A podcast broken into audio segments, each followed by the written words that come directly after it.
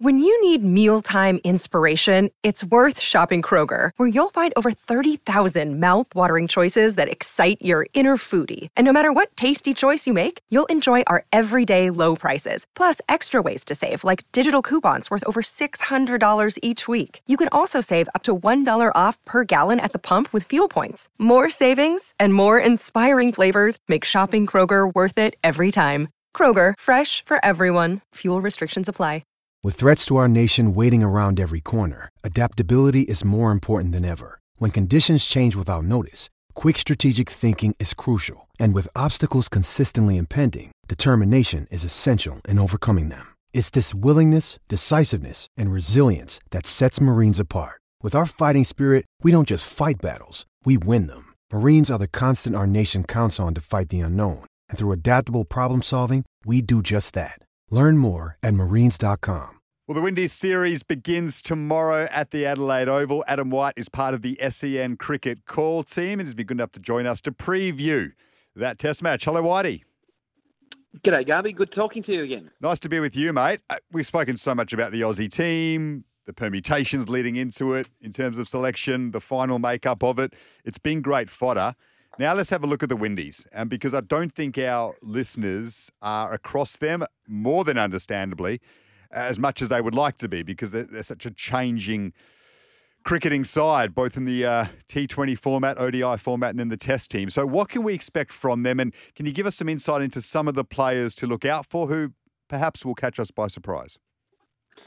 Yeah, it's a really interesting sort of conversation because it was only 12 months ago that the West Indies were out here for two Test matches.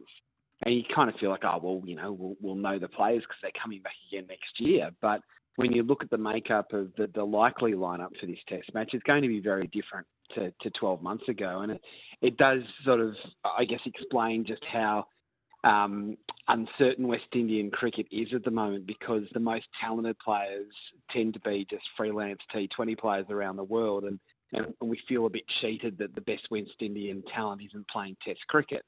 But when you look at the squad that the West Indies are travelling with here to, to both Adelaide and then next week against Brisbane, I guess the, the comforting factor is that these guys want to play Test cricket. Some of them are young, some of them have had no uh, Test experience, some of them had barely any first class experience. But this time round, these are guys that want to represent West Indian cricket. They want to wear the whites. They want to face the red ball. They want to bowl with the red ball. And I think that is maybe slightly different to what it's been in the past, where you kind of feel at times they'd prefer to be doing other things. So there's some experience there with the likes of obviously Kraigg Brathwaite, who's Mm. the captain, and he's you know he's got five and a half thousand Test runs. Um, you've got Chanderpaul, who is, I guess, the emerging star of West Indian cricket, the Yep. the son of uh, Shivnarine Chanderpaul. But outside of that, I think it's the bowlers that are more likely to do some damage rather than the batsmen. Okay. And who are some of those So, bowlers who yeah. might move it around a little bit and maybe trouble Steve Smith when he comes out to open for the first time? Yeah, so we know a little bit about Al- Alzarri Joseph because he was out here last year and he's played a fair bit of cricket now for the West Indies. I really like him. I think he's a really talented player. He has played 30 Test matches. Yep. His record doesn't, I think, represent how good he is. He's got 85 Test wickets at 35, but even if you look at what he's done in the white ball game on the big stage, I think he's someone that is. I wouldn't say he's necessarily the, the spearhead of the attack, but he's pretty close. Mm. I think that you know the veteran Kemar Roach, uh, 35 years of age. We all remember Kemar Roach as the one that hit Ricky Ponting on the arm all those years ago. Yep. But he's, he's sort of like a bit of a renaissance in, in international cricket. He's come back uh, from the wilderness. You know, someone that's you know, you've got to respect the fact he's played 79 Test matches and he's got 265 wickets. But but on his day, he can still bowl really fast. Mm. But the one that I, there's two probably that I'm really looking forward to seeing in Adelaide. One is this young guy called Shamar Joseph. Now, he's 24 years of age, hasn't played a lot of cricket, but the, the spruik around him was that he could bowl 150 clicks. Okay. And he probably in the tour game got it to about 145. He bowled some really quick balls. He clean bowled Teague Wyllie at one stage. He found the edge a few times because of his airspeed more than anything else. So I think, look, I think he's going to be green, and I'm not sure how how long he can sustain uh, that speed. But I think he's someone that will worry the Australians, particularly if Australia bat first and we, we, there's this talk about grass on the pitch and bounce and pace and all this sort of thing. I think that's the West Indies' best chance of getting themselves into the Test match is actually to bowl first and try and you know try and roll Australia on the first day. Then there is a spinner, uh, Gudakesh Motie, who um, I think he's their best spinner, left arm, um, orthodox, um, played really well against England in the recent T20s. So again, it's so different, obviously, T20 cricket to Test cricket. But what I like, particularly with the West Indians, is that players that can stand up in the on the big stage. And this young guy Motie did that. Um, he likes to set really aggressive fields when he's bowling in, in Test cricket or first class cricket. So I think they've got a spinner that's pretty good too. So I've given you four bowlers that I think are, are going to be ones to watch. The batting is really interesting. I spoke, I'm name dropping here, Garby. I spoke to Brian Lara on Sports Day um, yeah. back in Melbourne um, yesterday, and I asked him about the batters. Uh, he he he has no idea. he just he doesn't know what to expect. He, wow. you know, he said there's a lot of talent. Yeah. Um, but whether they can sustain it, I think we're going to see lots of really nice twenties and, and maybe a teasing thirty-five or forty.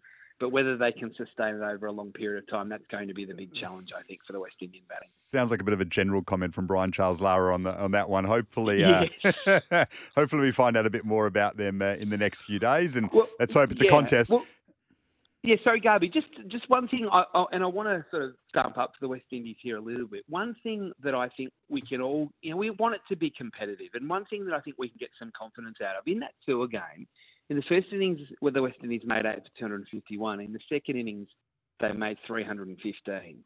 So Kavem Hodge made 52 and 99. Justin Greaves got a 60 odd. And that, while the, the players that they played against were young Australian emerging players, all of them are playing Sheffield Shield cricket. So the fact that they did that, and they also bowled Australia, the Australian Cricket Australia 11, or what they call it, out for 174. So there's enough there to think that this isn't just going to be, you know, a total waste of time. I, I genuinely think that, um, particularly, I don't think Australia played overly well against Pakistan. Mm. Um, so I don't think they're at the top of their game. They're tired after a, a relentless last 12 months. Mm. I, I do think with a bit of freshness, the West Indies might be um, might be able to not not necessarily scare Australia, but be competitive in phases that'll make it watchable cricket. Yeah, let's hope so. Um, we are talking about sports teams that have had the biggest declines or individuals that have had the biggest declines uh, on the show today. 0457 736 736. The Windies from uh, their great era of the 80s and 90s uh, certainly fit that criteria and they're the catalyst for that talkback subject today in our first hour of the program. So share with us your thoughts. Let's move on to the Aussies, though. I thought Cameron Green's press conference yesterday was really interesting, where, again, you listen to what Steve Smith had to say this week and also Cam Green, and it seems pretty clear that Cam Bancroft and Marcus Harris were never really in the conversation. Cam Green was always coming back into this team, and it was just about rejigging the batting order around that. At one stage, he thought he was opening. He thought 95% sure I'm going to have to open, so I was preparing for that. That's why he was in the nets for so long during the Pakistan series. Um, but then Steve Smith said, I want to do it. And so Cam Green slots in at four. And he feels as if he's just going to be really comfortable there. He said at six, I had to move the game along too much and I couldn't play my natural game. It's going to be such an interesting watch. And he's adamant as well, Whitey, that he can bowl as much as he has before. His all rounder status is not going to change, even with Mitch Marsh in the team. What do you make of that? Well, well firstly, on that last comment, I 100% agree because again, when you're marrying up Australian players, you go back a level to first class class cricket, which is Sheffield Shield cricket, to see what they do there. And Cameron Green bats number four for Western Australia, and he's sometimes first change bowler. So he's almost like your, your club player, that your best player is the best batter and the best bowler.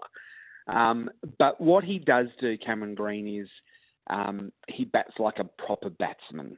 And I think we might have talked about this a couple of weeks ago when we had a chat, or last mm. week when we had a chat. Is that at number six, he was asked to play a role that was uncomfortable for him because He's someone that he's not someone like Mitch Marsh that can come out and hit boundaries from ball one. He's like he likes to take his time. He's um, he's got a really good temperament, a really good technique, but he likes to work himself into his innings, which is what a number four generally does. Mm. So I think he's in the position that he wants to bat in. Um, he's averaging over 50 for Western Australia in Sheffield Shield cricket uh, in that number four slot. So it's not like he's being elevated from six for WA to four for Australia. That's where he plays for WA. The, the other comment which I thought was really interesting, which you touched on as well, was the things that Cameron Green said in his press conference really gave the indication, as you said, that it was always going to be how do we get Cameron Green into the team, um, and that they weren't even really looking at, at Cameron Bancroft or, or Marcus Harris or Matt Renshaw. Um, which sort of goes against what we all thought. I'm not necessarily sure that's entirely true, but I think that's it's certainly Cameron Green's truth. And um, I just think what it does show more than anything else is that this is someone that the Australian selectors and the Australian team see as a generational talent. Yeah. And they did not want him out of the team for any longer. For he only lost his spot in the team because he was injured. Yep. Um, back in Headingley, kind of got himself back in, but then you got Mitch Marsh playing so well, you can't not play Mitch Marsh, and then that was just the headache that they had. Yeah. Um, and so this is the way to get him back in. Hundred percent. He probably needed a break. I do worry about him backing up off the IPL. You can understand him taking that contract; it's worth so much money. But maybe he needs to just look at how much cricket he's playing, Cam Green, and that maybe came into sharp focus during that Ashes series. But he's young; he'll sort that out, and he'll work out the best uh, program for him moving forward. So he's a big watch in the series. Obviously, Steve Smith is as well from an Aussie point of view. Who else is? Who needs a couple of scores? Maybe someone like a Travis Head, perhaps. I don't think there's any doubt about that. Mm. Um, I think the interesting part about Travis Head for me over the next 12 to 18 months is has international cricket worked him out, Mm. or has he just come back from the heroics of the World Cup and is just tired? Yeah. Because he did so well in the World Test Championship, he did so well in the Ashes, he did so well last summer. And then he did what he did in the World Cup, having you know had the the broken bone and coming back and being the hero, all those sorts of things. There's every chance he's just tired. But what I worry about with Travis Head is the way he plays and the wit that international cricket or international bowlers give him to just free his arms and just lash it through the offside. That kind of changed a little bit in that Pakistan series. He got cramped room a little bit, and there was a few outs where you go, "Oh, I don't like that. I don't like that." Mm. Now, so he's got to navigate his way through this little period because he's had such a charmed run and he's batted so um, so freely in his mind, I guess. Can he still do that? So that's a watch for me on, on Travis Head. Might not be a problem so much in the West Indies series, um, but I think it could be a challenge potentially for him in New Zealand. And the other thing for me, Gubby, is just, and I sort of touched on it before about are the Australians tired because of what they've had over the last 12 months? Mm. Or are some of the Australians just tired because they're getting old? Um, Steve Smith and Usman Khawaja definitely fall into that category. That are they just have they just run out of challenges? Yeah. There's Well, not much left for them to do. And you know, Khawaja is the same age as Warner. Um, Steve Smith, I, I haven't seen him play Steve Smith cricket for quite a while now.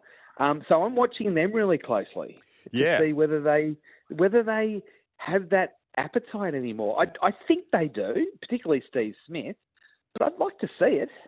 Yeah, and Usman Khawaja, you know, the, the microscope will be on him because of the opener changes. He's 37 now, all right. Was it you need to keep scoring runs or else, you know, the, we've spoken about Bancroft for a while. He's not in the team. You know, the pressure's on. And Steve Smith, clearly, uh, I think because of his age, wants to change. He said he's watching 600 Yeah. balls before he gets out there to bat at four. Maybe at 29, 30, that was fine. At 35, it's a little bit trickier for him. So he wants to change with that in point. mind. Um, please, Whitey, can Steve Smith and Marnus Labuschagne, if they get out early against the Windies, actually make their way off the cricket field in a reasonable amount of time? Because they've got this notion at the moment, and it's irritating Australian fans. It's a little bit of arrogance, I think. Like, how on earth can you get me out? And if the Windies get them out, it could be the longest delay we've seen for a player to get off a Test cricket ground, especially with Steve Smith's move to opener.